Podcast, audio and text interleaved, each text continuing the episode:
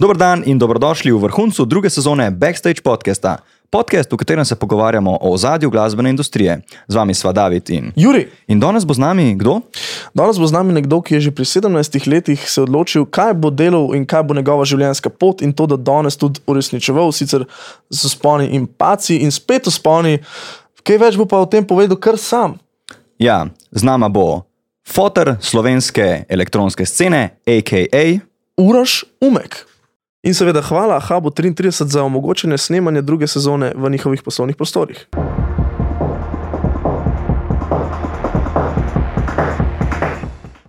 Evo, no, mi smo že tako, čistko intro smo že prej naredili uh, za uvod in bomo zdaj kar skočili v debato. Kruizi. David, Ok. Ja, mi smo si zamislili, da bi mogoče na začetku šli mal čez eh, tvoj pač, osebni začetek v glasbi, pa, pa bi se probal usmeriti v nekak glasbeni posel, tako kakšne dobre prakse, slabe prakse, ne, vem, tvoje izkušnje, ali pa kamorkoli nas bo zanesala. Ne. Točno to. Lead the way. Lead the way. Evo, recimo ena taka istočnica.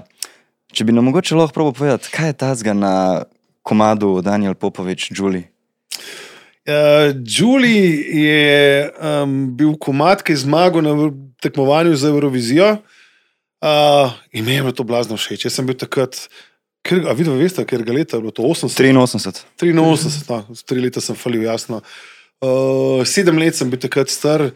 Uh, in to so moji prvi spomini na, na nek komat, na neko muziko, ki mi je bila všeč. Uh, ja, in uh, vala sem to pol prepeval, pač kot sem to znal, tulu na vas glas, imamo obživce spravljal. In uh, takrat se spomnim tega občutka um, muzike, kako je res muska vredna. Badove, kako je res muska vredna. To je pa čisto odvisno. Kaj kako gledamo, trg- gledamo kako trg narekuje, ne? Ne, ne, ne, ne, pazi, Zdaj, do, dobra stvar. Te bom vprašal. En komat, ki ti res trga, tako res, ki ti je najboljši, slišiš ga na, na radiju ali pa na, na YouTubu. Um, in ga poslušaš prvič, drugič, tretjič. Pa veš, tisti, ki ki ti je že bil na začetku všeč, ampak pol ene perioda, perioda enega meseca, ki ti je komat res, res noro všeč. Um, in ti zbuja neke občutke. Koliko je to vreden? A je to vreden več, da poješ pico, a je to vreden več, da kupiš en ne vem, tehnološki izdelek. Koliko koliko je to vreden? Hmm. Da bi tako Zate. zapravil, koliko je meni ja. to vreden. Ja. Da bi se, se pravi, do neke mere bi se absolutno odpovedal vse, kot se reče, hrani ali pa kakšnim tem stimulantom za ta komad, ne, da bi ga lahko poslušal v tem, v tem smislu. Ne, ker it- ja, ker itak dobiš to stimulacijo Ja, tega komada, ja. ki si želiš. A veš, un, un feeling, ki je tisti, wow, ki, ki, Ja. no, koliko je to vreden? Fak, se to da, mislim, Ne, se koliko to je da- sej, a veš, ti si, si rečeš, ne vem, kaj, hočem. Fak, ne, vem, vem, vem. Fak, a veš, ono, ki ga poslušam, pa če mi vz- odvisno, s katero izkušnjo ga povežem, tudi to v tistem okay. Času, veš, Okej. um, v kakšnem mudu sem. Um, ali mi ta komat izbo, a me izboljša tisti trenutek, ker sem zaradi tega čez cel dan boljši. Pa si, ampak si, pri tekmo- takmu komadu si. V takem komadu sem. Okay, pol je je to vreden? pol je tisti trenutek, pol je tisti trenutek za me to več vreden. Fak, ne vem, ali je valuta za to.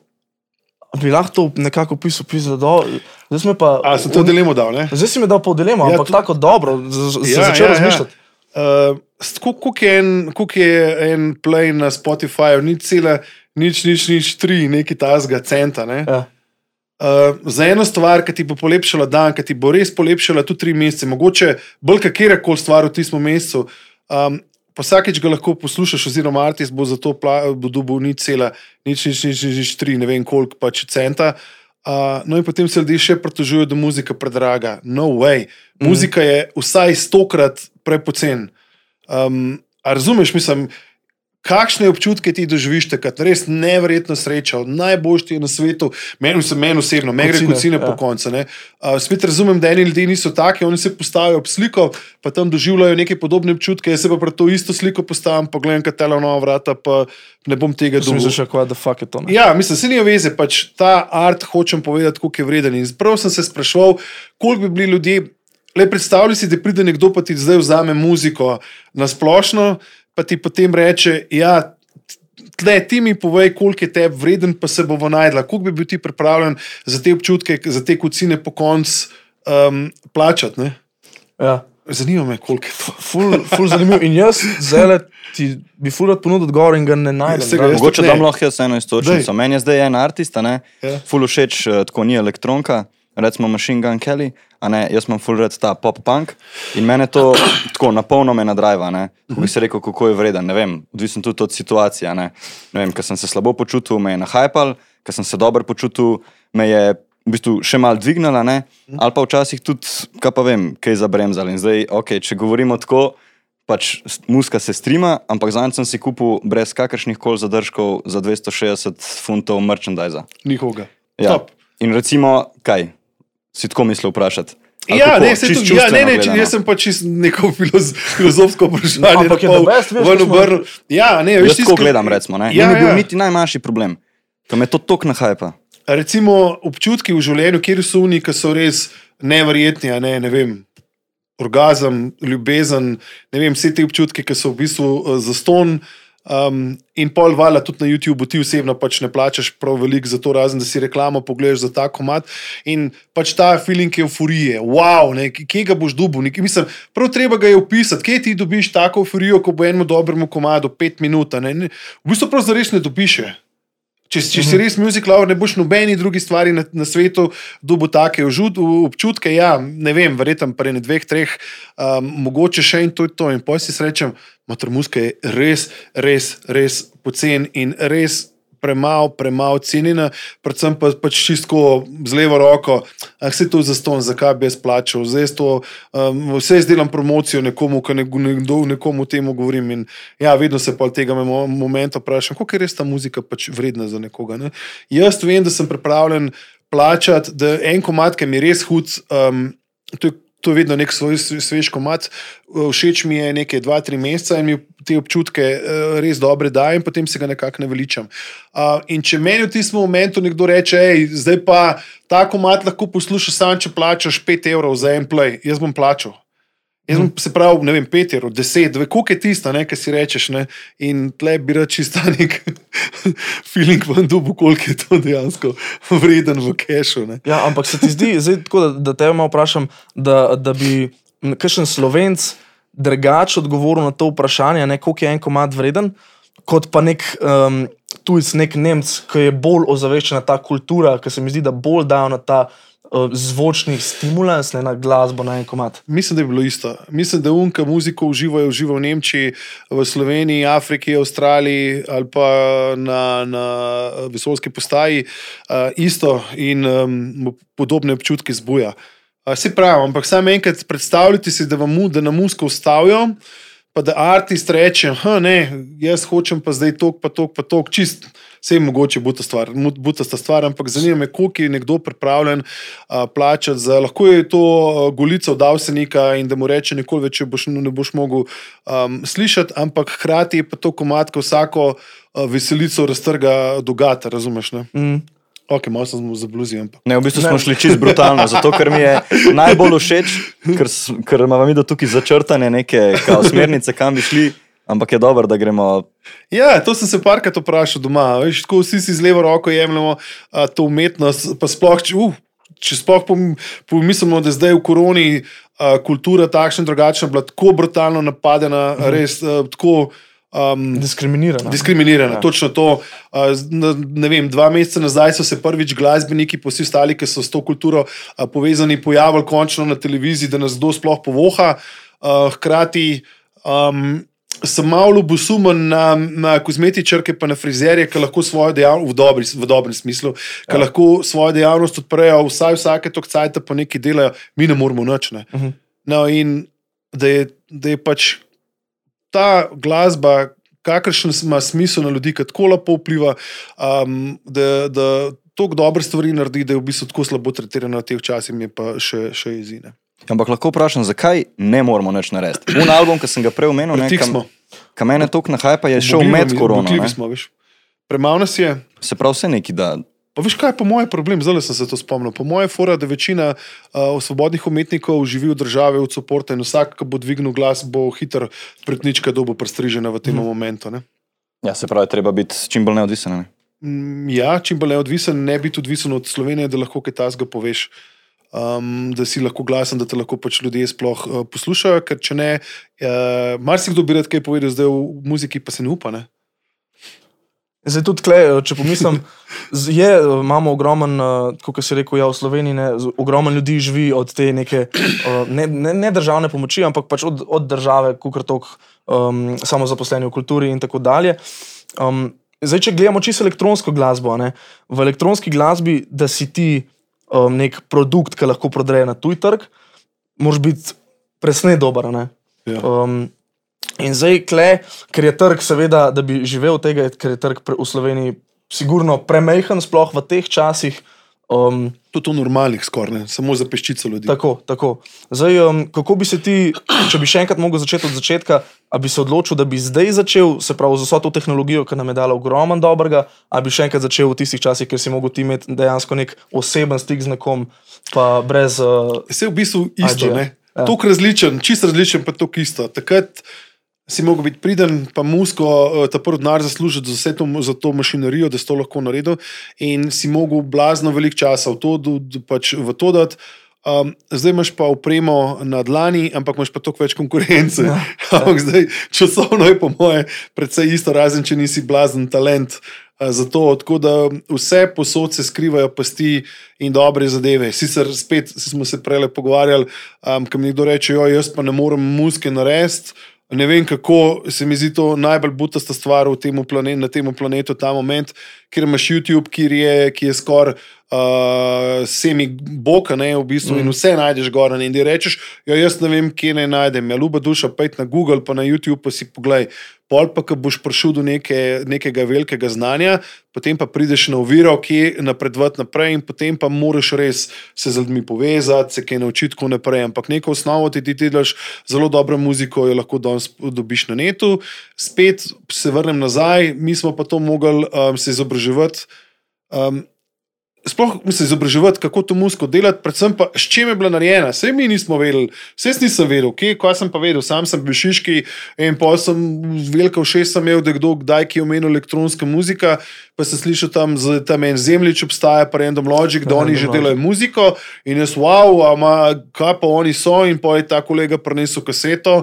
In, in je potem sem jaz tisto kaseto poslušal, ker so oni imeli, ne vem, um, pač neke stvari posnete od Warp Recordings, ki jih jaz takrat pač nisem mogel dobiti in to je meni uh, čist svet odprl. In tako smo se pol počasi konektali, dobivali info in to je bil prav, sam, da si ti prišel do informacije, kako se to dela, je to minil. Ne, ne pa se usedemo za kompjuter, pa vse imamo. how to, ja, Ja. how to. Se pravi, zdaj je večji problem, ker imaš toliko informacij, da ne veš, kam bi se uh, uh, Obrnil. obrnil, Ja. ja. Kot prej, ker ni bilo nobene informacije. Ja. Ja, se pravi, moramo biti dobri bolj v tem prečiščevanju. Tako je. Kako pa prepoznaš dobro informacijo? Ja, neč prebrati jo moraš, pa sprobati jo moraš. Se pravi, Saj še zmeraj boljš to, ker če nimaš informacije, niti ne veš, kako sprobati. Raje v bistvu sprobaš, pa ugotoviš, da ni dobro, kot pa da sploh ne veš, kaj sprobati. ne. In takrat v bistvu, pol še le prijemo, mislim, prijemo do tega, koliko si mogel imeti ti že takrat fokusa, da te ni, ne, ker zdaj ta attention span se je tako manjša zaradi vseh teh TikTokov in tega. Kako, koliko si mogel imeti ti fokusa včasih, ne, da te ni že vmes pri iskanju, meni si res si bi že rekel, da je biti so si, ne, kaj se bom jaz tle iskal in da te je ta drive, kaj, kaj te je drivalo v bistvu? Ja, si se zdaj to, to vprašal? Ja, točno to. ne. Drive potne, ni brez veze tisti, ki rečejo.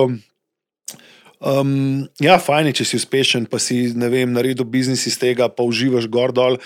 Ampak hiter pride do točke, iz točke A do točke B, um, veliko pesti, uh, pasti je tukaj zadaj, um, in ni prav fajn, da človek hiter zablesti, pa, pa um, uspe, pa pol to tudi hiter zgine, pa še kakšne neumnosti hiter začne početi, ki jih drugače ne bi. Um, Pa tudi res mislim, da ni zabavno. Res je ta pot, ki so jo že stokrat omenili, pa vem, da, da, da, da cu- pocukran zdaj zveni, ampak um, mora biti kolena pod noge, uh, polena pod noge ti, ti metati, moraš se uh, truditi za to, da potem ta uspeh res ceniš. Um, da veš, zakaj si tja prišel, ne pa da misliš, da si Bog, ki si to naredil, uh, in potem rataš totalni ustranjen, glede zaradi tega, ker ti je bilo naenkrat vse pod, pod noge, uh, po, v, v Podarjeno, roki ja. ja. podarjen. Tako, Ja. ja. tako, tako. Za katero izkušnjo si pa pol ti mogoče najbolj hvaležen, ker se ti je Ja. zgodila, oziroma da se ti ni zgodila? Um, glih, če bi bil uspeh moj, vsi nekateri mislijo, da se meni uspeh zgodil čez noč, ampak se ni. ne. Um, trajali je leta in leta in leta in leta in sem gulil vse te stvari. Vprašanje je, kakšen človek bi bil danes, če bi se mi to zgodilo. Vprašanje je, ali bi bil sploh še na tem svetu, vprašanje, kaj bi delal, uh, veliko enih teh stvari. Ne? Vse vidimo, koliko, koliko je zdaj nekih um, uh, psihičnih bolezni med uh, DJ-ji, um, nek, nek samomorov.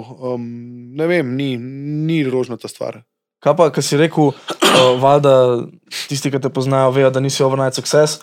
Ampak recimo tisti, ki te ne to, oziroma tudi tisti, ki te kdaj si um, itek, ko začneš delati svojo muziko, ne, pa si rečeš, fakt, pisati, zdaj bi pa jaz to vam, vam nekomu pokazal, tudi svojim frendom, daj si ti to rekel, daj si si to rekel. Takoj. Takoj. Sta prvo bedarijo, ki sem jo naredil, sem nesel frendom pokazati. a ne. Se to je pač verjeten, um, velika večina tako um, operira, zato ker pač si nekaj ustvaril ne, in si dal sebe noter. Uh, In pač imaš znanje tako, ga imaš, misliš, da si pač itak najhujši, ne, ne glede to, da ne znaš nič. Tudi v mojem primeru je bilo tako, in potem sem pač to kazal in sem uh, čakal na razno razne reakcije, hu, neko, da bi kdo rekel, da je to čisto hudo. Ja, pa se ni čisto zgodil, pol so bili krivi oni, ne jaz. Ne. A je bilo še na začetku to, kaj Ja, vami, vala, ne štekate, vala. kao, ne štekate. Sej, lej, to je še danes, ne? to je Ja. še danes, pa si lahko star, kot sem jaz takrat, ne vem, 16, 17, 18 let ali pa 40 ali pa ne vem, 50. Uh, umetnost je taka, da potem, če nekdo komu ni všeč, se artist hitro obrne proti tistemu človeku, ki kritizira in reče: ne, ne, to je ful pred časom. Ja, ja. Ja. seveda, ja. Ja, ne, mi ne štekamo. Mi smo vsi ostali, smo brez veze, ti pa cel svet razumeš. Čeprav, ne, v kakšnem primeru se je tudi to zgodilo. ne. Sigurno je.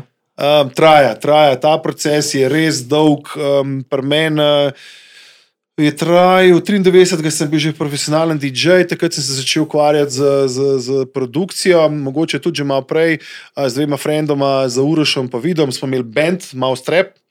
Ja, Ja. band sem imel, ja, band sem imel. Prav Ja. band. Band, band Mousetrap. Ja, elektronski band. Oh, Oh, Ni. Mousetrap od uh, Dead Mouse label. A si vidiš, ne? zdaj se vprašaš. Ne? A kdo je bil prej? Gremo Kdo je bil tožit, tle- ne. kdo je bil kle vizionar. Jaz, jaz, sem poslal, uh, jaz sem poslal vibracije v, v prihodnost in potem se je on nakačil za to. Čez črno luknjo se ga to postavlja. ne, imel sem bend, eh, zanimiva zgodba. Um, šel sem v K4. Zakaj je ta K4 je bilo gnezdo, ker se je ta elektronka razvila in jaz sem šel tja sam.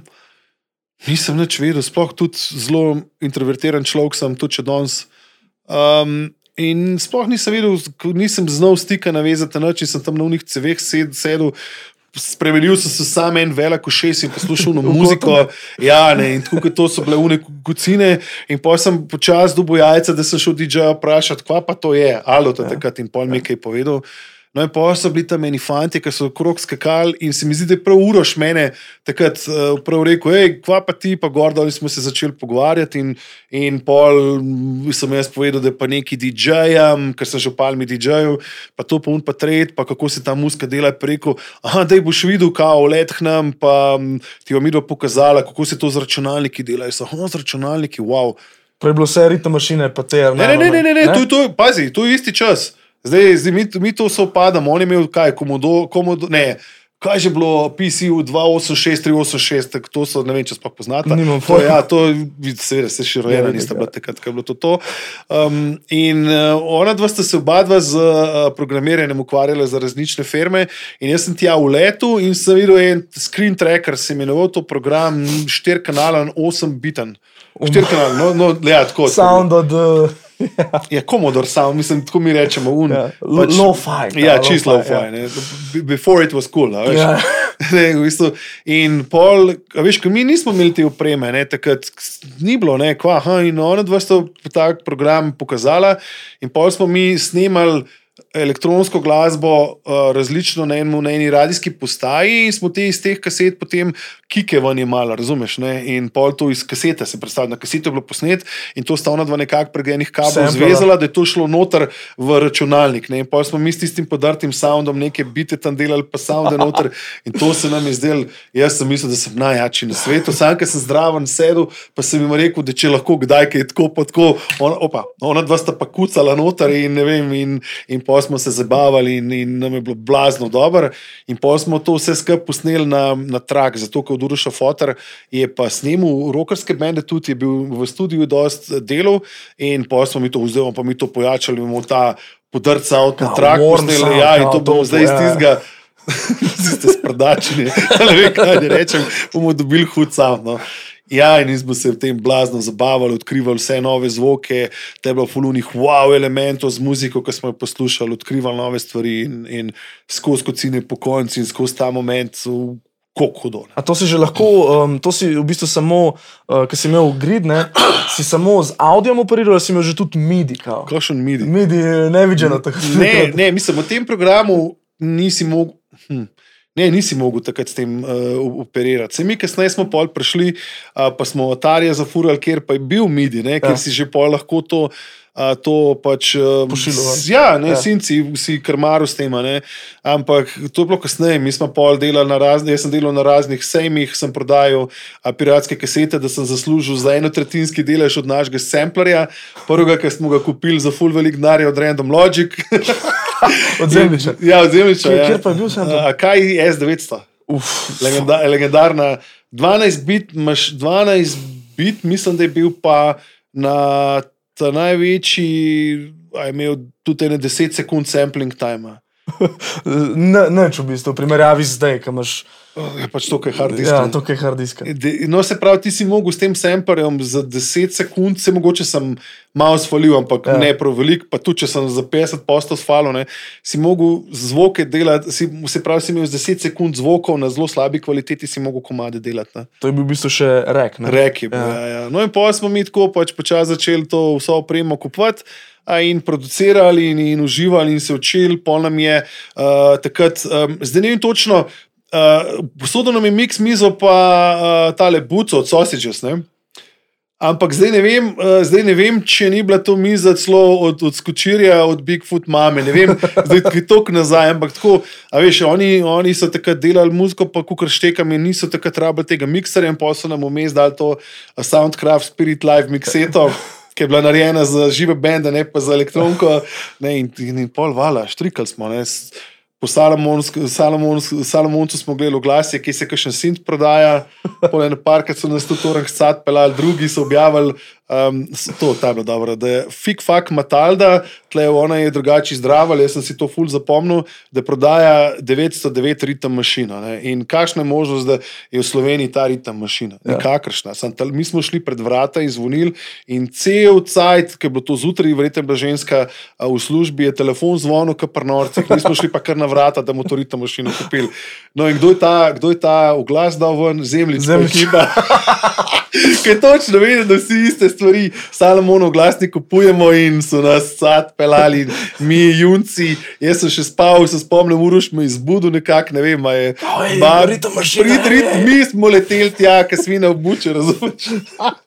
Smo se, smo se prvi Mi zvonili in un telefon je zvonil tako, da ni pregovoril, pa smo samo enkrat rekli, kakšna je možnost, da je fik fak Matalda v Dravlah, da ima 909 ritem mašino. Čak, sam to ime, kaj to je, neko artist ime ali kaj je bilo to? Ni, Fak Matalda. Pač, A to pasušol, kva? Ja, mislim, pač, verjetno ta je tak ime. Ne? Jaz predvidevam, da so se oni norca delali, pa so rekli, kje je najbolj Ja, ja, valjda smešen ime, pač njim, ki ga lahko najdejo, in da bomo videli, koliko voslov bomo dobili na ta oglas. In so se oni režali, in pa smo se mi režali, in, in cela komedija, in cela Slovenija je to rita mašino hotela kupiti. To je bilo že takrat rerne. Takrat je bilo ful. Ja, ja, že takrat je bilo to je bilo težko dobiti. ne. Sploh nismo vedeli, kaj je to, ne, samo slišali smo. Ne. Kjer je bil pa tvoj, eh, poleg uh, sekvencerja, ne, tega kaja, prvi, uh, prvi sin, prvi hardware, prvi kos opreme? Um, če ni bil sequential six track, nisem pa čist zihar točno. Veš, takrat, bilo, takrat smo pa le ne par stvari nakupili, pa Matrix je bil, ne Oberheim. Uh, ja, ja. To sem imel tudi doma brez kontrolerja, ki je pod Pain in DS. Ne. Ja, ja, ja. Um, ne vem, tam smo pil pol tele, kaj so že, Junota 106, Uf, uh, JP 8X88X ali kaj je že bil, vse ne vem. Pa smo vse živo, pač kar se da le v okolici. Te pokupati, ne. legendarne Ja, ja. synthesizerje. že zdaj, Pa če smo si tudi sposodili, ker smo vedeli, da je od enega tam fotor, ima ta uh, plaža bend, razumeš, in so imeli ne vem, neke korge z unim šlagrem medij noter. Mislim, tudi to smo si sposodili, sam da si ti Jana Štender gor, da, da je izgledal več v studiu, pa da si pol ti tipku, tipku špil, Ja. yeah. kako že. Ja, no, pač zabavno je bilo. Ja, 10 kg šminke je zmer več vrednih, kaj ena kila. Pa. Ne, vidiš, pa ne glede na da. Jaz sem čak pol te komade, ki ste delali, pa neki sample, kva ste to pol tudi kaj na folku sprobavali v kakšnih klubih, ali to sem tako Ja, sameval, mal pa bomo, bomo. Mislim, tako, mi smo bili facene. Mi smo imeli seveda v Nexusu nastop, ampak um, zakaj smo imeli nastop? Ja, zato, ker sem jaz pa še dva kolega, smo programski vodje bili. Kaj pa drugega, ker da smo sami sebi špil dali. In, ampak mi nismo bili kar tako, ne. mi smo se pripravili, ne. mi smo pol s kolegi stiropor naredili, iz stiroporja naredili sint. In okay. smo ga pobarvali. In pol na koncu špila smo to med folk zabrisali, in oni so mislili, da, jaz- da smo mi sint vrgali med njih in so se vsi umikali. Ja, Aha, in pol ja. smo, in pol so v sint tam čisto razbili, ta, ta stip, in mi smo bili, nam se zdelo, da mi smo pa take blazne face, da je kaj tazga pa ne. ne. Ampak faka, veš, da, da, si se, da si se takrat potrudil, da si naredil en fucking stiroporen scen. Ne. Ne, tu, ne, tu je bil urank. Ja, ja. Jaz ne vem, kdo je zdaj. Mi smo bili trije, a je še od zadnje dač pilu in mi smo kao na te sinte full špila. Veš, smo, A to je bil live live, live, live, ja. Seveda, Ja. pač, ko je bil live, a ne, tako kos pa drugače. Ne, takrat se je tako fajkal in mi smo une naše smešne komade in to je bilo 200 ljudi, nas je poslušali. Ja. Mislim, nismo bili sami mi, se nas ne bi nas prišli Ja, ja, poslušati, so bili še ostali, ne, in smo, mi smo bili kao popestritev, pa DJ. A ste se malo pošlepali zraven. Ja, ja, ja. itak smo se kaj pa drugega. Tako, malo smo se šli. Ja, če sem že na začetku povedal, da smo dobili špil, ker sem jaz vodil, pa sem bil programski voditelj še z ostalimi. Čeprav meni je že takrat šlo zelo dobro kot DJ-ju, ni bilo, da, ampak kot uh, um, artist, kot producent, oziroma ko v grupi, ki smo bili skupaj, smo se pa šele uveljavljali takrat. In, um, ja, no, to so bili taki posnetki, da, da, da, da spuščeš od smeha danes, verjetno. Ja, pa si imel bolj feeling, da si imel tako občutek, pa talent, ali si se pol kaj priučil? Teh bitov pa. talenta nisem imel. Zakaj, za rolanje ali za produkcijo? Ne, talent za rolanje nisem imel, bite sem hitro lovil. Štekel sem, kaj ritem je, zelo sploh zaradi tega, ker preden so me spustili za mix mizo, sem se že v glavi vse razdelil, kako bi to mogel jeti in pol nekako sem štekel, da je nek, nekaj hitrejši, nekaj pa počasnej. Um, že prej sem to probavil na kasetah, pol to še na ploščah. In mi je to kar šlo dobro.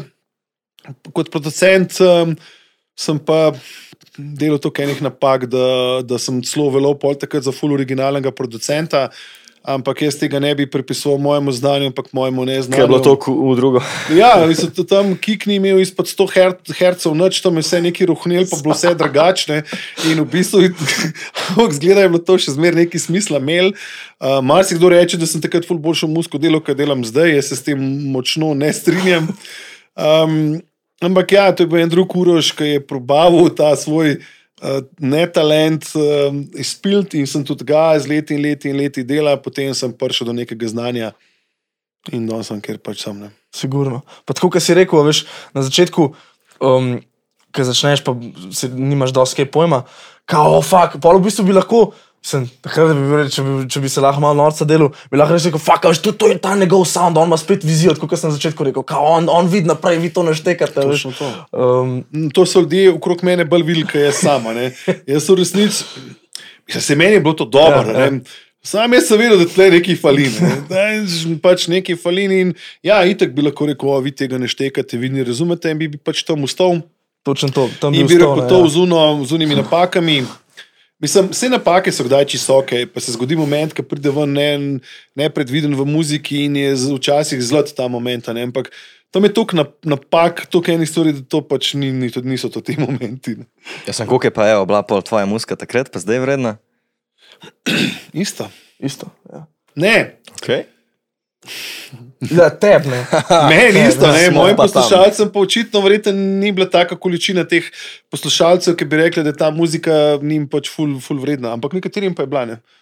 Um, prej si omenil, o, da si začel v bistvu na kasetah. Ja. Kar je meni v bistvu tako, mi da so, mislim, junca, ne. Kaj to sploh kaseta je? Ne? Kaseta. Ne, jaz imam drugače, golf trojki dol. Cek, cek. Verjetno še ta zadnja trojka, ki je imela. Ja. Ja, kaseta. crkno pol leta nazaj. kaj? Ja, se vidiš. No, in uh, Čudno mi je, da nisi v bistvu na vinilu začel. Zakaj? Ker je bilo to tako to, to, to težko dobiti. tako? Težko pa drago. ne. Ja. Um, DJ-ji uh, smo bili včasih, večina še zdaj, podhranjenih v finančnem smislu.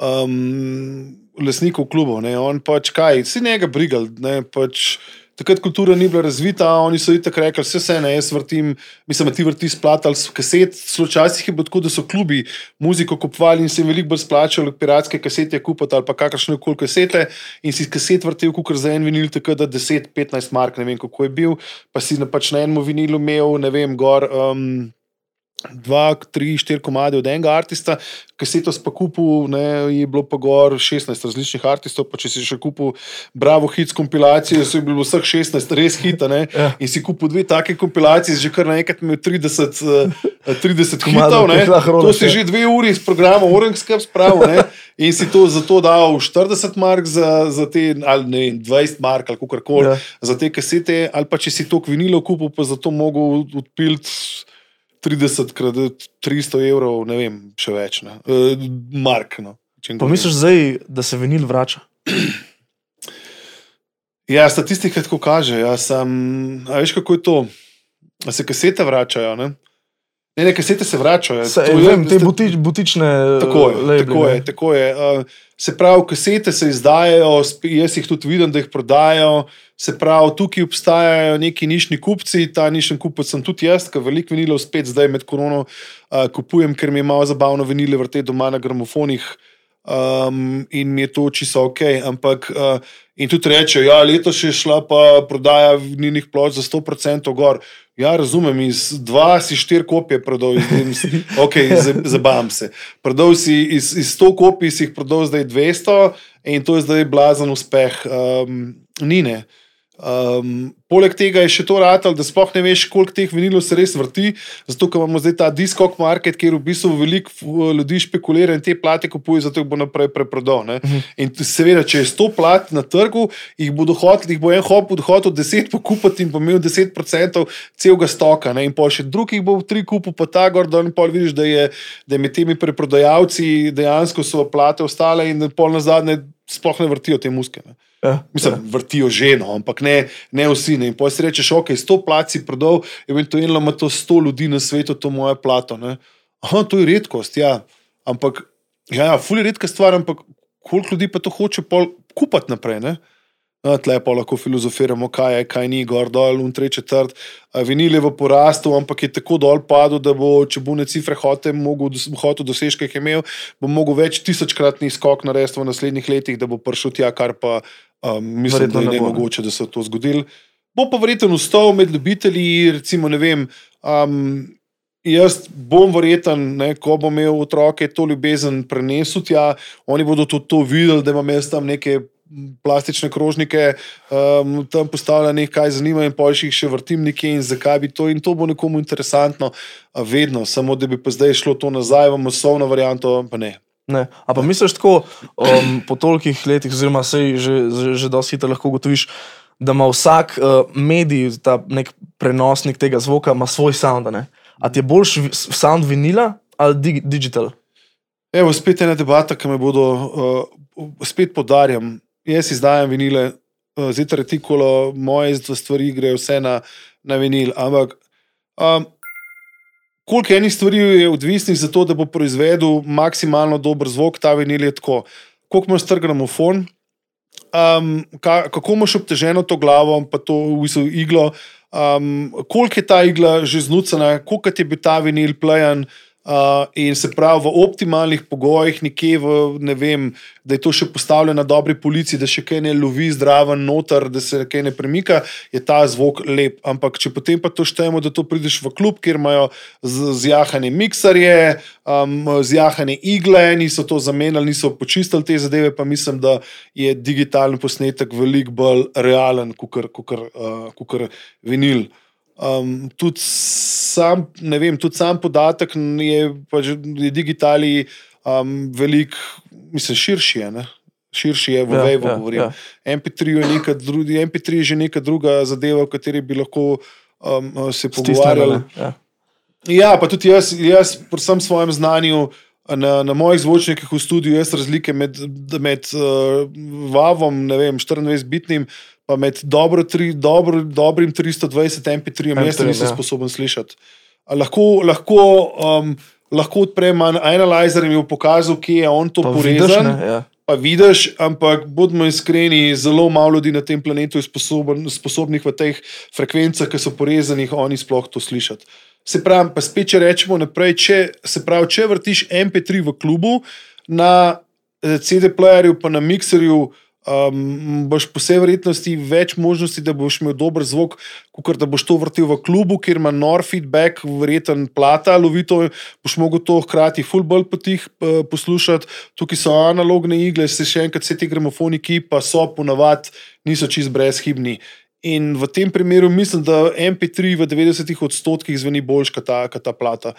Da, samo da se, da se pa vrnem še na to, da si ti to imel staro ploščo, pa da si vrtel v klubih tako, kot sem jih jaz.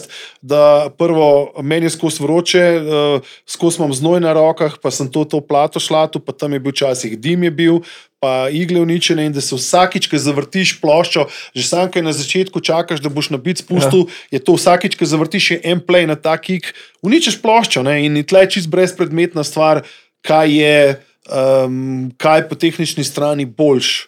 Zdaj pa, seveda, bodo prišli ljudje, pa bodo rekli, ja, jaz imam rad zvok tega vinila. in- in- in- retro vintage, ono. Ja, vintage ja. in uh, jaz mislim, da oni mešajo med zvokom in med experiencem, ki ti plato ven potegneš, kaj je ona res lepa, ako kar un ključe, ki niti ne veš, kva je, nekdo je dal tukaj artwork gor, um, to je dejansko na en medij, ki diši um, gor in že ta. Uh, Ki greš na ta oltarček, ne, kjer to, to ja. božanstveno delo praviš, da daš plato gor, malo se ti roke zatrese. A veš, to, to, to, to je ta Experience, ja. experience. a Ne? To je ta neka stvar, ki je drugačna od ostalih in mislim, da to ljudje mešajo me, me, dejansko med sabo. Glih to sem ti hotel pol, uh, reči, da je v bistvu bolj zaradi experienca, folk to pa za, zaradi zbirateljstva. Tako. A Veš, ampak zdaj spet ne, zdaj gremo pa to. A je, a je praktično imeti vinil, pa ga je menjati, ne, če imaš single. Ne? Ampak rabiš single, da dosežeš 45 obratov, oziroma najboljši možen zvok. ne, In pogreš, aha, moraš to dati na LP. Na LP je pa na eni strani 5-6 komadov, imaš manjše obrate, ja. že slabši zvok. Že manj suba, ja. A vidi, no in evo, lej, in pa smo že MP3 je car. Ne? A veš, razumeš, in pol tukaj lahko do jutra, ne, umek ti ne veš, to je zdaj neki gor, da on 3, 4, 5, 6, ja ni, ne. Več toliko lahko slačeš gor s tako kvaliteto na vinil, pa si na glavo obesne. Sigurno je večja verjetnost, da boš ti dobil posnetek v MP3-ju, tak, ki zveni v studiu. Več, večji približek je ta, ki zveni v studiu, da ga boš Tako dobil je, na MP3-ju, tako je. kot pa vsi te dejavniki, ki vplivajo na, potem na vinil. Tako je. Tako, Da ga boš slišal, kako si je tudi artist zamislil, da se ga sliši. tako da jaz bi rekel, da vinil ima neko karakteristiko zvoka, ki je a, boljši v očeh teh ljudi, ki to poslušajo. Ampak ne, vsem, v vseh teh dejavnikih, ki pa jaz govorim, je pa enostavno ne moreš producirati um, tazga zvoka. Se pravi, še enkrat, moraš imeti environment, moraš imeti doma, moraš imeti vrhunski gramofon, vrhunske kable, vrhunske učevalce, vrhunske te stvari, da to res maksimalno odšpilati, kot se zagre. To je moje mnenje. Ne. The best. Top. Fak, uh, zdaj smo Zdaj le sta šla v produkcijo in Če jaz sem klele hladen. Ko... Ne, the best, the best. Um, kaj pa, pa, pa, pa se ti zdi, da imaš doma, da imaš doma dosti dobre igle in gramofone, da bi lahko Ne. zel? Ne. Jaz moram vsakeč, če veš, to je vedno, jaz, mi pihamo pol tja v iglo, pa tle, kaj kontakt moraš malo poslinta, ne, to je stara varianta, da, ti, da, ti, da je kontakt dober na, na Da gramofonih. ja. ne, se trese. In sem glih zanj nove, nove ortofon igle naročil in sem gotovo, da une starejše bolj špilajo, da so malenkost bolj glasne, pa tudi eh, te nove nimajo tako dobrega kontakta z gramofoni. Se pravi, jaz bi mogel zdaj to ročko zamenjati noter, to spihati elektronko, vse narediti, da bi mi to vse postavili. In, eh, in ne, ne, ker vrtim tako, kaj je in delam te moje prenose v žive, ki se čist fajn slišijo.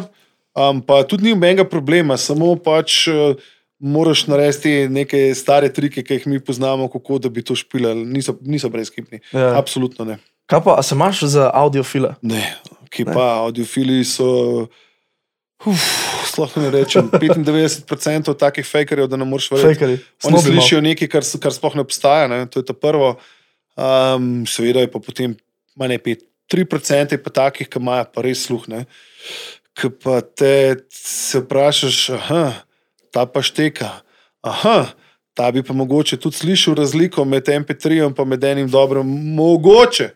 Mogoče, Mogoče, rad ja. bi ga dubil, primeš pa, da, mu, da ste sterava, ko ga slišiš. Rad bi ga dubil, rad, mislim, da ne, ampak tem pa rečem, ajde, to so pa majstri, ki pa res muziko poslušajo na, na nek drug način. Predvsem pa trenirajo ušesa svoja. ne. Če ti, tako, če ti tako intenzivno poslušaš eno stvar, to pomeni, da to mišico uš, mislim, mišico ušes treniraš in si pripravljen prepoznati stvari. To pa tudi lahko sam veš, kaj delaš muziko, bolj kaj poslušaš, stvari slišiš noter, kaj drugi pač ne. Sigurno. Muziko lahko poslušaš večplastno in lahko razdeliš to na vse možne inštrumente. In ti ljudje, ker so imeli toliko treninga, so lahko, lahko razdelijo orkester celo na, a veš, ti rečejo, da tam so pa tri trobente, ne, pa, Ja. ali pa štiri, unma je malo, malo slabo je piho. Ne, tako naprej, ne. Pa zato, ker to cel življenje dela in trenira to. In ja, absolutno obstajajo taki ljudje, ki imajo uh, ušesa boljša, kot jaz, ne, ali pa ne vem, kdo drug. Ko smo, pr ko smo pri tem treningu šest, kdo si, si na začetku, um, kdo je bil ta tvoj go-to, da si delal mix in master? Itak na začetku se sam začneš učiti, ampak kdo je bil ta um, človek, ki si mu zaupal, ok, jaz imam to idejo, on me razume, hočem tak sound in vem, da mi bo on tak sound naredil. To je bil uh, AI. Uh, uh, Ozon. Ne, ne, ne, to, to je bil pa en izmed prvih uh, Finalizer 96, ki Wow. je imel presete in uh, to je bilo, ne vem, to je več kot 20 let nazaj. Že In, takrat? Ja, on, sprocesi- on je, pogle- on je pre, preračunal, kakšen imaš ti zvok, koliko imaš inputa noter, pol je pogledal, koliko rabiš exciterja, koliko rabiš uh, high, uh, visokih basov in to vse on sam dodal. Ne? A to je bil moj prvi mastering inženir, ki smo pač si noter dal in si vam dubu čudež in dejansko je to res delal. Res? takrat. Ja, to je bilo tako. Ja, zato, je bila to ena taka mašina, ki je v, v tistih momentih, a veš, ta mašina je takrat stala, ne vem. Če to je bilo analogno. Ne. Ne, to je di, di, di, Software vse. software. Ja, ne, tam aha, ja, vse- saj to mi je bilo čudno, On je vse ja. računal noter. Ja. Ja. A, Mislim, moče za smer. A je bilo, je imel kakšne analogne elemente noter, tudi mogoče, da je imel noter, ima neka kombinacija. Ampak on je imel wizard tip, ko se je imenovala. On je tisti tip, Ti si pritisnil tisto. Tako. In, in- Ma, magic Ne, happens. ne, še tri sekunde si počakal, da je on uh, ja, ja, procesiramo, ne, preračunaval. Ja. da jim preračunaval in pol si to stisnil, in je sam naenkrat. Tukaj, da si spustil na, ne vem, človeka na fitnessu, ne, čez tri mesece ga pogledal in čez drug konec. Je točno tako je bilo, kaj da si spustil na fitness, si spustil muziko in ti si zazvenel, da smo vsi, wow. Ne. In zdaj, a veš, spet tako ne, a veš, mi smo tam v nesmešne miksere uporabljali, nekaj smo takrat mislili, veš, meki miza, wow, to čisto hudo, a veš, pa točno. vse je bilo za unicajte, veš, ampak je ta mašina ti več stranja naredila, ker zares, a, zares koristi. Ne. In, Um, nekdo je tam hiter, zgubil zvok, bolj kot ga, kakor ga je predubil. ne, In valjda, pa je bila pa ta mašinca, ki je tudi bila draga takrat, ne, in to je pa res naredil zvok boljši. Ne. In um, ja, to je bil, pol- to je bil moj prvi mastering, ja, inženir, ne, že takrat. Um, pol pa dolg cajt sem pri Gregorju, sem delal z njim, um, ogromno tudi ostalih mastering inženirjev sem sprobil, pol pa so bila leta, ko sem vse sam delal, pa leta, ko sem z drugimi, več čisto odvisno. ne. Kaj je pa razlika sploh med masterjem in med mixom? Miks je, ko ti delaš, miksaš muziko, se pravi. Um, čišč, čistiš in ojaču, spremenjaš zvok posameznih kanalov, inštrumentov, ki jih noter dobiš, in to daš v en, v, v en skupek, ki potem določa, kaj, kakšen je sound tega, tega, tega komada. No, in ko ti to narediš, ti potem mastering uh, inženir to nabije do limita, to pomeni, da zviša jakost in da vse tiste um, napake, ki si jih ti pri tem miksu zoptimizira, kot se le da. Ne more čudežev narediti. Mm. Če je dober miks, potem ti lahko mastering inženir to tudi dobro popravi, če pa ni, pa čudežev ne more narediti. In zato so dan, dan današnji mastering inženirji, če imaš kakšne napake, takrat nazaj pošljajo, pa moš to še enkrat narediti, popraviti, ker točno ve, kaj je njega mot, da potem to ne more narediti do konca. ne. Ja. You can't polish a third. Ne. Je tako. Ja. Ja. Kjer je bil prvi do, poleg tega, um, kva že te komodori, pa to, kar so bili, da si ti, da si se ustalil, a si jih veks, a si jih menil vmes, a je bil že zmer logik, kaj zdaj delaš. Uh, ne, jaz sem delal musko, um, prvo smo s tem screen trackerjem, pol se mi zdi, da je bil Cubase na tem otarju. Pol sem srečo um, eh, spoznal isto kot Turka, on je bil full fan uh, MPC 60, oziroma je takrat videl vse stvari, vse s tem delal. In pol mi je prodal ta način delanja muzike, tako da smo pol v bistvu, uh, to je pač sampler. MPC, ja. Tako MPC, ja. to, to je bil legendaren uh, MP, MPC uh, 60, hip-hopa se je veliko na to naredil takrat, ker je imel tak specifičen zvok. No, in pa smo vse skupaj ubesili na tega reveža, da je on sekve, bil sekvencer. Ja. In pa smo na un mali, se pravi, vso musko smo delali na un. Mali ekranček. Ne? In ti ja. si res pol spet na pol programiral nekode, sem kar nekaj cajt rabo, da sem poštekal, kaj je to. Ta workflow, ki je čist drugačen. Ja, čist drugačen workflow. Sploh pa takrat, veš, zdaj malo drugačen. Zdaj so to, so to mašine, ki imajo memorije, full velika. Veš, takrat je bilo pa spet zelo malo tega, si mogel biti zelo iznadljiv in ti je pol cel studio to poganjal. Pa sem pa šel, oziroma smo šli na Logic, in zdaj zadnjih vem, 15, let, 15 let, ali pa še več, no, delam na, na, na Logicu. Skozi Logic. Sej, um, te, te sekvencerji, pa to, kar so. To je imel isto, kar si rekel, nek svoj poseben sound. Uh, fak, kaj, kaj sem že hotel klej pol navezati? Um, veš, pa sem, veš, pa sem pozabil. um, a si, si, si zmeraj imel ta nek elektro, tehno mindset, ali si probu svašta, pa si rekel, ne, ne, jaz bom pa zdaj tehno. Um, najvi, največji hec je, da polk sem enkrat to produkcijo usvojil, so me začele druge stvari zanimati. In vmes sem recimo delal tudi neke hip-hop bite. Um, to se je nekako, kako bi rekel, to se je povezalo s časom, ko sem ga preživel v Miami, uh, ko smo hodili na Winter Music Conference, ker klubska muzika še ni bila tako pač. Um, popularna takrat, oziroma smo na dopuste hodili, in pa si šel tja in si poslušal sam hip-hop, in nisi mogel drugače, kot imaš une PowerPlay, ki ti vem, dvakrat na, na uro spustijo te komade, ja. in ti je bilo čisto dobro, da sem takrat uh, pokupil ogromno tudi hip-hop plat. In sem rekel, da bi pa še kakšne bite, da je delal in sem probavil nekaj, nekaj bilo zanimivo, nekaj ne. Ampak pa sem gotovo, da, itak, da me preveč stvari zanima in da je najbolj zatreti vse te stvari, ki me, ki me preveč odnesejo drugam. In napaka, ki sem jo naredil, da sem šel v drug, drug svet pogledat, ker v sceni, kateri sem jaz, ti to ljudje ne dopuščajo. Ne? Moraš biti predan tehnu, in če nisi, hitro dobiš prekršek in rdeči karton, in si iz tega komunitija vržen ven. In še danes imam probleme s tem, da ne, ne dobim tistega um, kredita, ki bi ga pod mojim uspehom mogel, pri pr puristih, pa teh zadevah, ker uh, sem jih razočaral, izneveril in tudi razumem to, um, ker živijo za tehno njim je to vse, je kultura in je movement, in če greš, jih zapustiš, si izdajalec. Jaz to razumem, re, res to razumem, ampak eh, zamera je dolga in traja, in jo moraš še danes odplačevati za to. Ne? A je to mogoče ta, um, ne vem, če, če boš o tem hotel govoriti, ampak je to ta, to sodelovanje s Spininom? Tudi tud, tud, tud Spininom je bila ena stvar, um, ki mi je zelo škodovala pri karieri. Um, sam sem si kriv za to, oni so v bistvu bili fully veseli, da sem jaz tja šel. Pa tudi to napako sem jaz mogel narediti. Zakaj? Zato, ker, kot sem rekel, toliko enih različnih stvari sem delal, mene to pač blazno zanima in teh, teh stvari jaz vsep ne morem zatreti.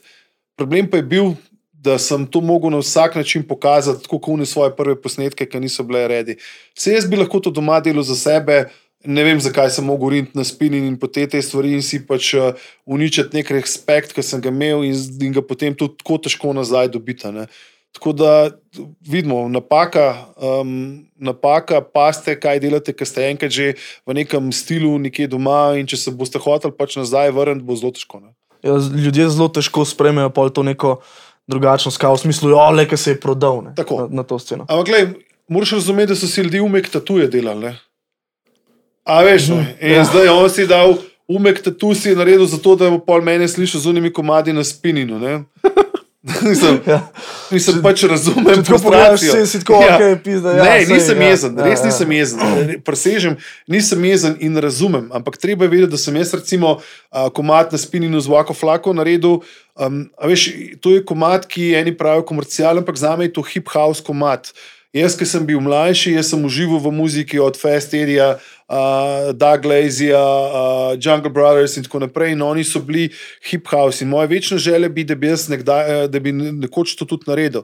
In če ti vzameš, ko imaš vokal v dvake flake ven, pa eh, da on uh, tam v šampancih nabija, pa o, o ganji, ne, v bistvu dobiš, da stran dobiš pač en ta acid house komat, ki si si ga svedno želel narediti.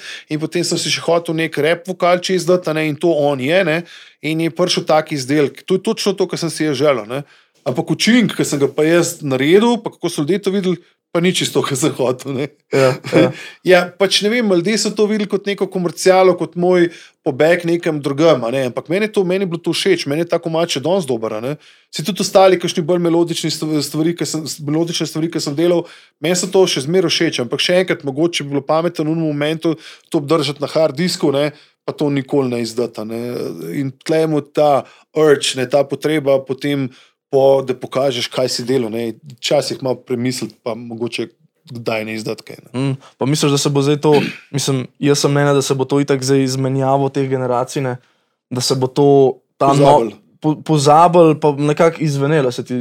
Ja, ampak veš, mi smo v digitalni eri in v bistvu te dokaze imaš skozi. Skozi, te- A veš, jaz recimo, ki delam seta, ne, probam vedno delati, um, če le možno, čisto nove komade, ker to je dokument, ki ga puščamo za sabo a, in je to legacy, ki ga delaš. In nekdo, ki bo šel mene čekirati skozi z muziko, bo videl, da ta se je skozi spremenil, eno bo to blazno všeč. Se je bilo tudi veliko odobravanja, ne, ne, ne me narobe razumeti.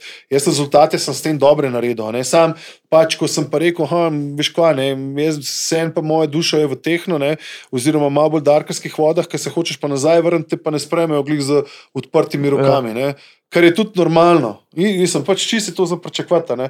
In v bistvu moraš potem to vzeti v, v zakup in vedeti, da se ti bo to zgodilo. In da ni nič čudnega, če te ljudje pokritizirajo, če niso zadovoljni s tem. Ja, se si se sam kriv. Ne. Mm. Ja, pa misliš, da bi bilo kaj drugače, če bi pod drugim imenom dal? Da sam za lasten guš, da si Ja, kot ja, Uroš, ja, seveda, da si seveda, kot seveda. Uroš hotel to narediti, ne?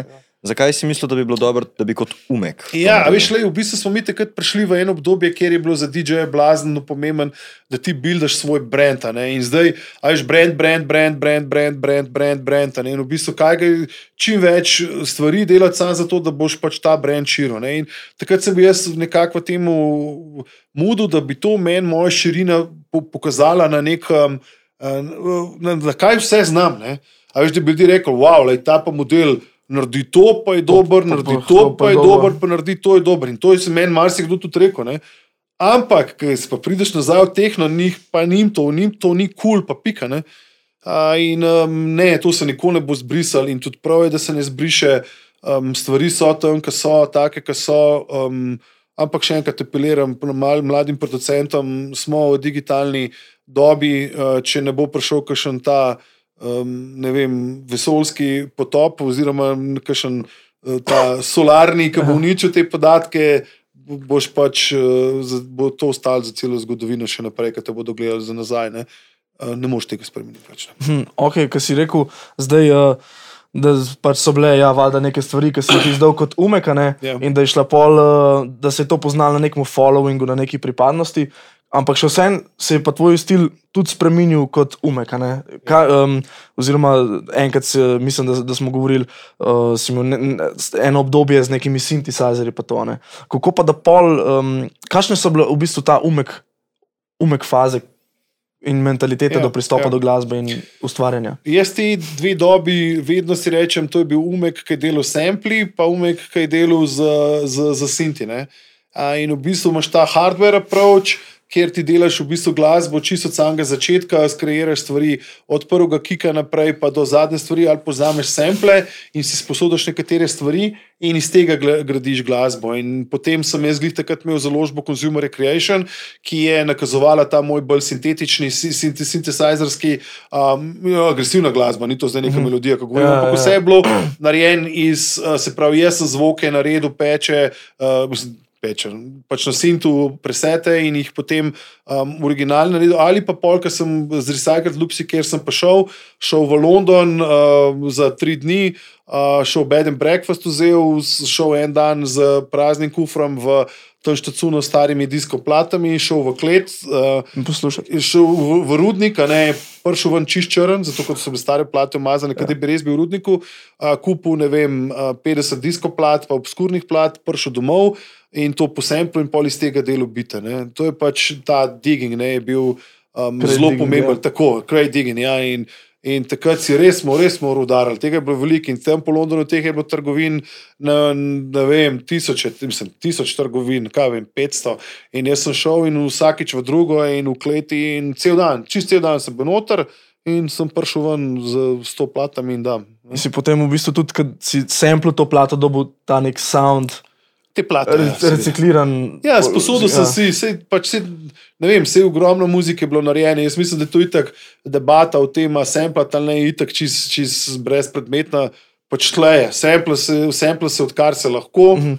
In to je, in tudi se bo samplal. dokler Kao, to nisi sam naredil, kao, ta, ta, tega lupa nisi sam kao, naredil. To se mi zdi, da se dosta pojavlja. Ali pa tudi, recimo, um, že To je prs. ful obosumnosti, veš. tle- ful- Okay, ali ti to, povem, ja. zakaj. Um, lej, človek je vložil ful denarja, da si je nakupil Eurorex, zdaj je ful enih sintov, pa ritem mašina. Uh Mhm. -huh. In on je zdaj tam se trudil, um, si vsak mesec je oduzdajal za to, da bo lahko si te sinte pač nakupil ne?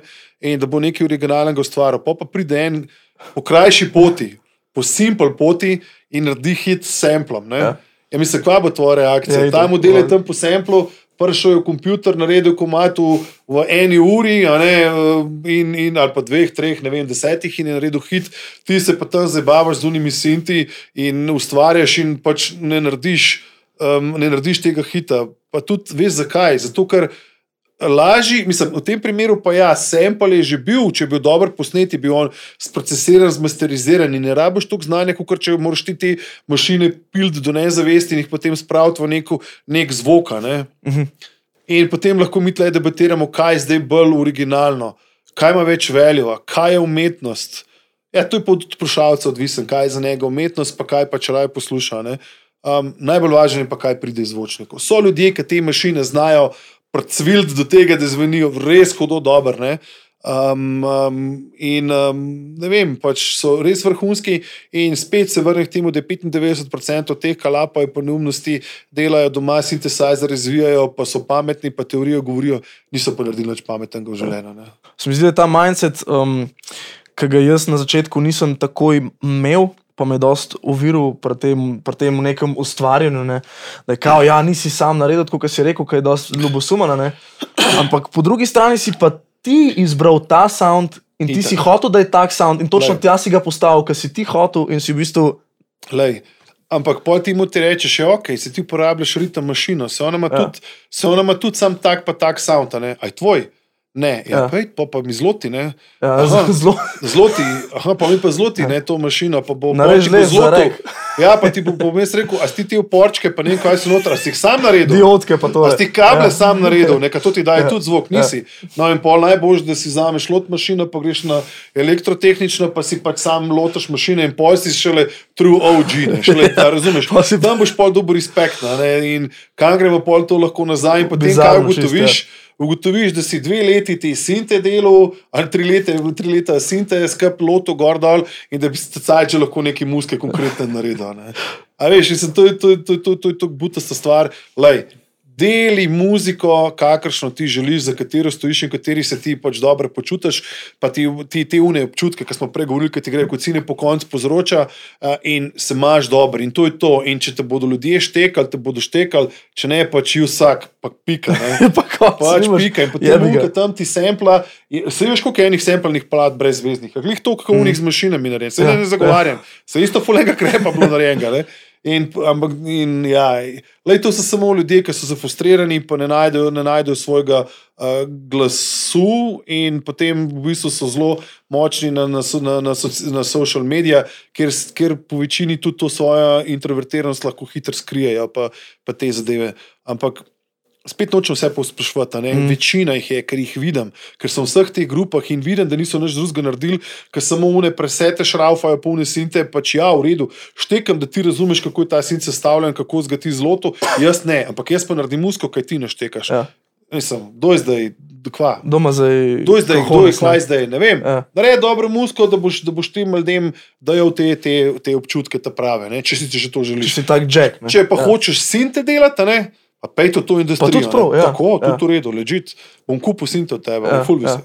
Um, kje, pa zdaj, kje pa zdaj umek dobiva sounde Uh, Umek dobiva sounde zdaj na netu. na netu? Umek kup uh, preset banke od različnih uh, Ustvarjalcev. Tako. Uh, in je totalno, um, nisem OG, ne, ali kaj koli že. Nisem, kaj sem, kaj pravi, ne, ne delam svojih zvokov. Ne.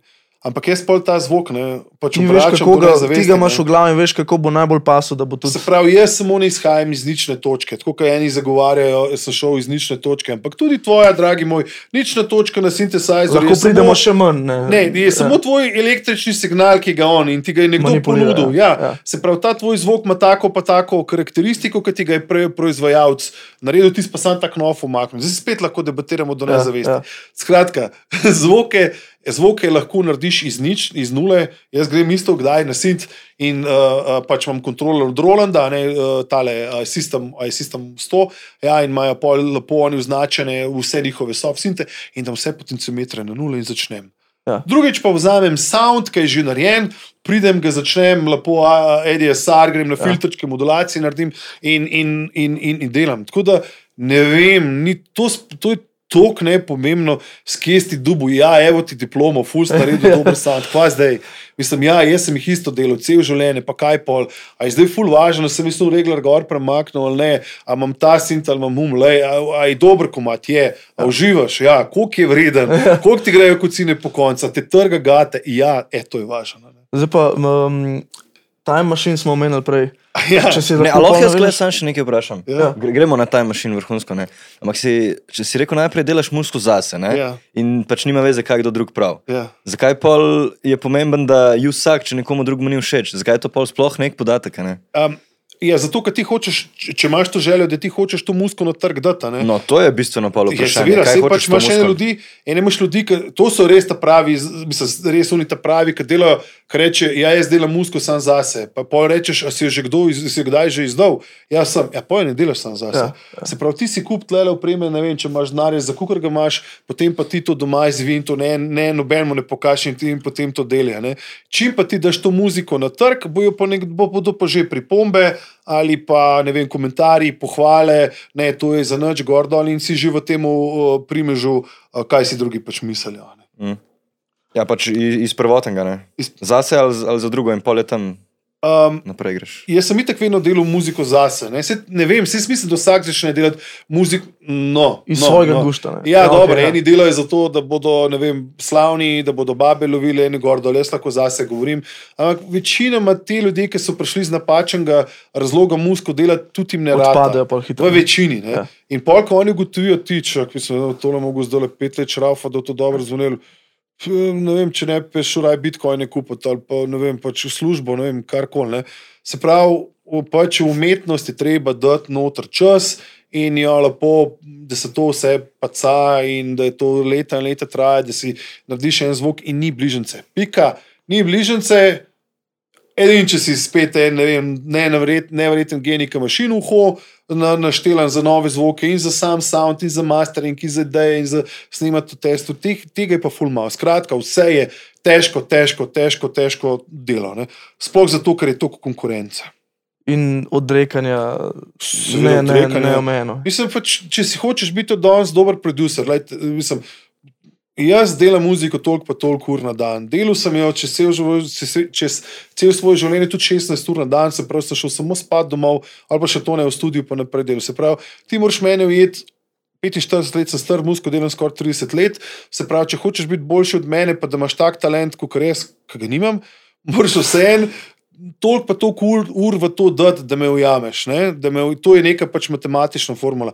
Um, seveda, če pa ti si talent, lahko to skrajšaš na manj, ne in potem imaš te dosežke. Ampak tudi, če to full skrajšaš, je to še zmeraj dolg, velik, velik čas. Tako da v enem letu, lej, ne bo ti ratal. Raj zdaj neki, kada misliš, da boš po enem letu pač bil dober, ne boš. Pika. Sigurno, ja. uh, da gremo nazaj, ker si rekel, da dobiš na, na internetu vse te sounde, pa to, ne? Ja. Zapit imaš dost. Mhm, hvala. Ja, okay. um, da dobiš vse te sounde, to mislim, da je Loop Cloud, ne? ker vem, da imaš tudi uh, en sample je. pack uh, na Loop Cloudu. Ja, vsaj enega, če ne več. Vsa, ja, če ne več. Ja, vidiš, tle sem pa jaz delal zvoke za druge. Ja. Ja. In pol sem klej hotel navezati, si vzameš daj čas, pa rečeš, danes bom samo sound design delal. Ja, ja, seveda, seveda. Um, si vzamem čas, da grem čez vse možne banke, ki sem jih kupil, z- zvokov že narejenih, pa si jih dam v mapo, kjer so mi zanimivi. In pa so mi to istočnice naprej, kaj bom, kaj bom delal. Potem si pozamem čas, pa si rečem, danes bom pa iz nule. Vse ne smeš muziko, zdaj se razumem, dobro, da sem to vprašal, ker ne moreš muziko toliko nulo dati, da je vse, vse ful samo naprej pripravi, pa da ni nobenega una joja, pa da ti z mašinami ne, ne, ne, ne, ne uživa zdraven. To absolutno vse, spra, eh, vse zdraven spada. In ja, jaz blazno uživam tudi v sound designu, da naredim nekatere stvari pač čisto od začetka, da se zabavam. Ogromno ur eh, porabim tudi za to. Ne? Ampak ne vem, zakaj bi bilo samo ali tako ali samo tako, ker je um, združitvijo tega sveta in recimo čistega analognega, nekaj tega proča, ali pa an, uh, virtualno analognega, da začneš od nule, pa to postaviš na svoje noge, potem pa to skombiniraš z nečem, kar je že bilo naprej narejeno, ima lepe rezultate. Sam to hočem reči, ne bi tako neumen. Da boš poslušal nekoga, ki ti bo svojo zgodbo o hardwareu prodal, pa ne bi to neumen, ki ti bo svojo zgodbo samo o digitali prodal. Najti neki, ne, neko stvar, ki te paše, pozanimi se, pa prečekirjene. Pa daj začneš, uh, tako kot si rekel, ko začneš recimo komatne. Daj že veš v glavi, kaj boš naredil, ali zelo velikrat tudi eksperimentiraš in ti da kaj inspiracijo. Veš kaj ti povem, ful, vel, ful, ful velikrat vem, kaj bom delal, pa pridem v studio. Pa je žgem- čist drugače. Mislim, predvsem to, da, nisem, da ne znam špilati. In pol pridem jaz not, note, ki sem si jih v glavi uh, zapomnil, vmes, ki trikrat s tistim uh, tipko sem že pozabil na melodijo, nekaj čez drugega rata. Ne. Ja. Um, tako da, ja, fajn je, če imaš neko izobrazbo glasbeno, da vsaj veš tisto, kar si si v glavi zamislil, da, da znaš odšpilati. Je pa druga rešitev, da si odz- odz- odžvižgaš ne, ali pa od. od, od hm, hm, hm, hm, hm, Ja, pa da si to to. posnameš tudi. Ja. Ja. En pol iščem note po, eh, po tipkah, ne, Ja. kjer sem zapel. Ja, ja seveda. Pa človek se mora znajti, Itak. a ne, veš, sej, a, a, veš, pač, ti hočeš pač nekaj narediti in ti to izražaš lahko na milijon načinov. Ne. Ti si lahko eh, abstrakten, pa poklovit. Veš, kako smo mi musko včasih delali, to sem se od Random Logic naučil. Uh, oni, so, oni so v bistvu dal v, v, v monomod, tako da je samo eno tipko in potem Ja. si se kar ulegel na klaviaturo. In si imel Ja, kvantizator. nekaj, ja. Ja, si imel kvantizator pražgana, ne? In potem na grid lepo, Ja, ja. grid ti ga je noter metel. Ti si pač pun musintu skakal toliko cajta, da ni bila melodija dobra, zanimiva, drugačna. Zato je bil, zato je bil pol v bistvu tudi lahko ime Random Logic. Ne vem, kaj, ne, to sem mislil, da so oni že prej naredili. Sam, da imaš v bistvu, pazi, kakšne hude pravce si oni spomnili, mislim, briljantno. Mm. Briljantno, kakšna huda ideja. In pa smo v bistvu, a veš, mi tudi to malo, ne malo, konkretno pokupirali. a Ne? In pa se tudi ta nek ljubljanski zvok, slovenski zvok takrat lahko razvil. a veš. Gledali smo sinte, ki so imeli, imeli, imeli oni, a veš. Pa sem pa malo kasneje, pa že jaz kaj nabavil, ker sem imel dobrega pojma. No, no, no. A razumeš, ne? Pol se tako se Zdaj že ti lahko nategnil na, na oglas. Ja, ne. Da, me ne bo preveč, da me ne bo preveč odnesel. Skratka, muziko ti lahko delaš na velik načinov.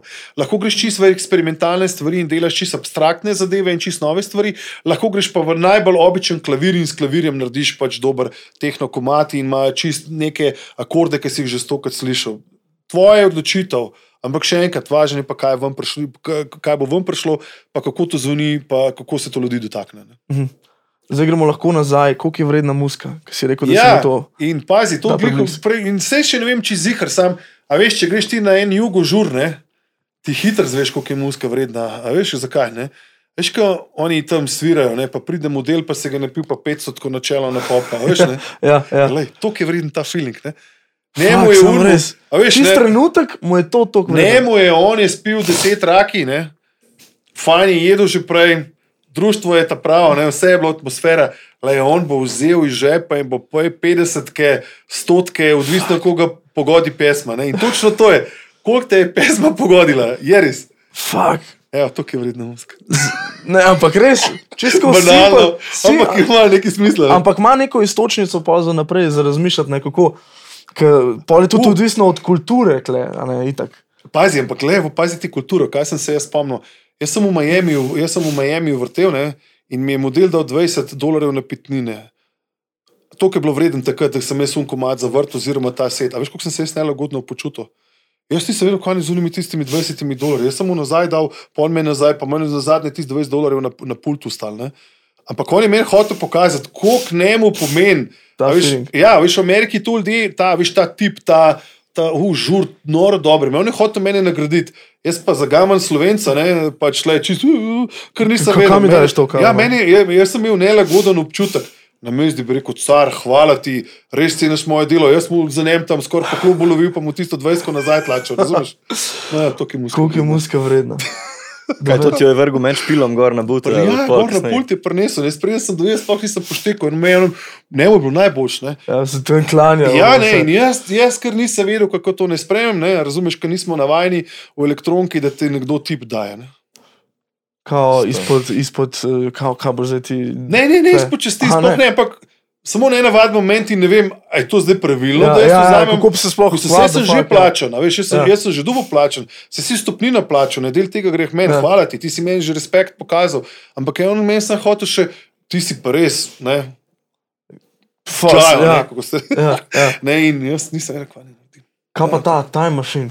Ja, Time Machine, pazi, Time Machine je že bil, to sem kar še let nazaj eh, razmišljal, tako, pač Time Machine je že bil izumljen, ne? Ampak gre samo eno smer, v preteklost. Ne? In kaj te odpelje lahko v preteklost, en dober komat, ki se boš spomnil na en moment, ki si ga lahko preživel pač deset let nazaj. Ne? Jaz recimo, um, mene, modern talking, ki slišiš ti, kaj je you're my heart, you're my soul. Mene odpelje to pulo, ker sem bil na morju, na teraso, na en res neverjetne lepe počitnice in jaz se tega tako lepo spomnim, meni je to nekaj najlepšega. Ne? Vajo pa mogoče odpelje na motoranski izlet, kjer so poslušali Kingstone. Ne, se ni veze, res, Ja, ja, res, res, ja, res, ja. res. In, se, in te odpele pač nekaj nazaj. In če imaš tak spomin, kot ga imam jaz, ne boš točno vedel, kje letnica je bila, ampak boš dal to v kontekst in se boš spomnil pač nekaj res lepega. Ti boš se pa z muziko lahko, če imaš pa dober spomin, te bo povrnil celo na datum, na leto, na, na, na prostor, točno in evo ti ga ta mašina. Ne? Time machine in koliko v bistvu ene zgodbe in enih občutkov je v zadnji, ki se pol spet ne dajo zmertne. Ne. Ti si te občutke pozabil. Ti si že pozabil, ti si sploh ne veš, da ta komat obstaja. Ti si ga obči, si ga vendar, nisi ga slišal na radiju deset let. No, videl ste še malo mlajša, to, tako da boste mogoče to, če Ja. govorimo, malo kasneje dojela. Ampak te bo spomnil, mogoče v tem momentu, ki si zdaj, ali pa na žur, ki ste ga delali, ne vem, tri leta nazaj, ne, zdaj si ga še spomniš, poš pa pozabil. In pa bo en oldies goldis, čez deset let ga bo zavrtel, še tako, o, se spomniš tega. Kaj se dogaja? Evo ta Ja, moment. Ja. In ti boš, oh, in noro ti bo, ne? Evo ti ga tam. zdaj, zdaj v bistvu razumem pol, zakva, zakva Oldies, Goldis v Sloveniji tok pali. Ne? Se vse posod pali. Ja, Zato, ker so ljudje srečni, oni doživljajo ekstazo na suh, ker se spomnijo, kako je bilo, ker jim je to najboljš na svetu. V te momente jih odpele, mogoče v čas mladosti, kjer je bilo vse bolj um, preprost, uh, ni bilo tako težko, res sami lepi občutki. Evo ti ta mašina. Evo ta. machine. Ja. Fak. Uh, to so bile, meni je bil ta podcast najboljši, najboljši pogovor. Uroš, hvala, ker si si vzel čas. Malenko z Top veseljem. shit. Top shit. Um, upam, da vsi, ki ste gledali ta podcast, ste zvedeli tudi kakšno novo informacijo, da ni vse tako, kaj je Uroš, eh, kaj je delo, kaj je bil Mejhan, pa to, da ste zvedeli tudi kaj novega in njegov pogled na glasbo in uh, glasbeno industrijo. Uh, tako da, če ima kdo še kaj, Uroš, imaš kaj uh, Ne, to to. za dodati? To je to. To je to, David. Top shit. Jure je konkretno prevzel ne, vlogo Ja, moderatorja. da smo šli malo bolj v, v, muzičke Ne, vode. se Muzičke vode. Upam, da ti je bilo všeč to. Z veseljem. Ja, da veš. Ej, uh, hvala. Držite se. Držite se. Čau. Čau, čau. LP.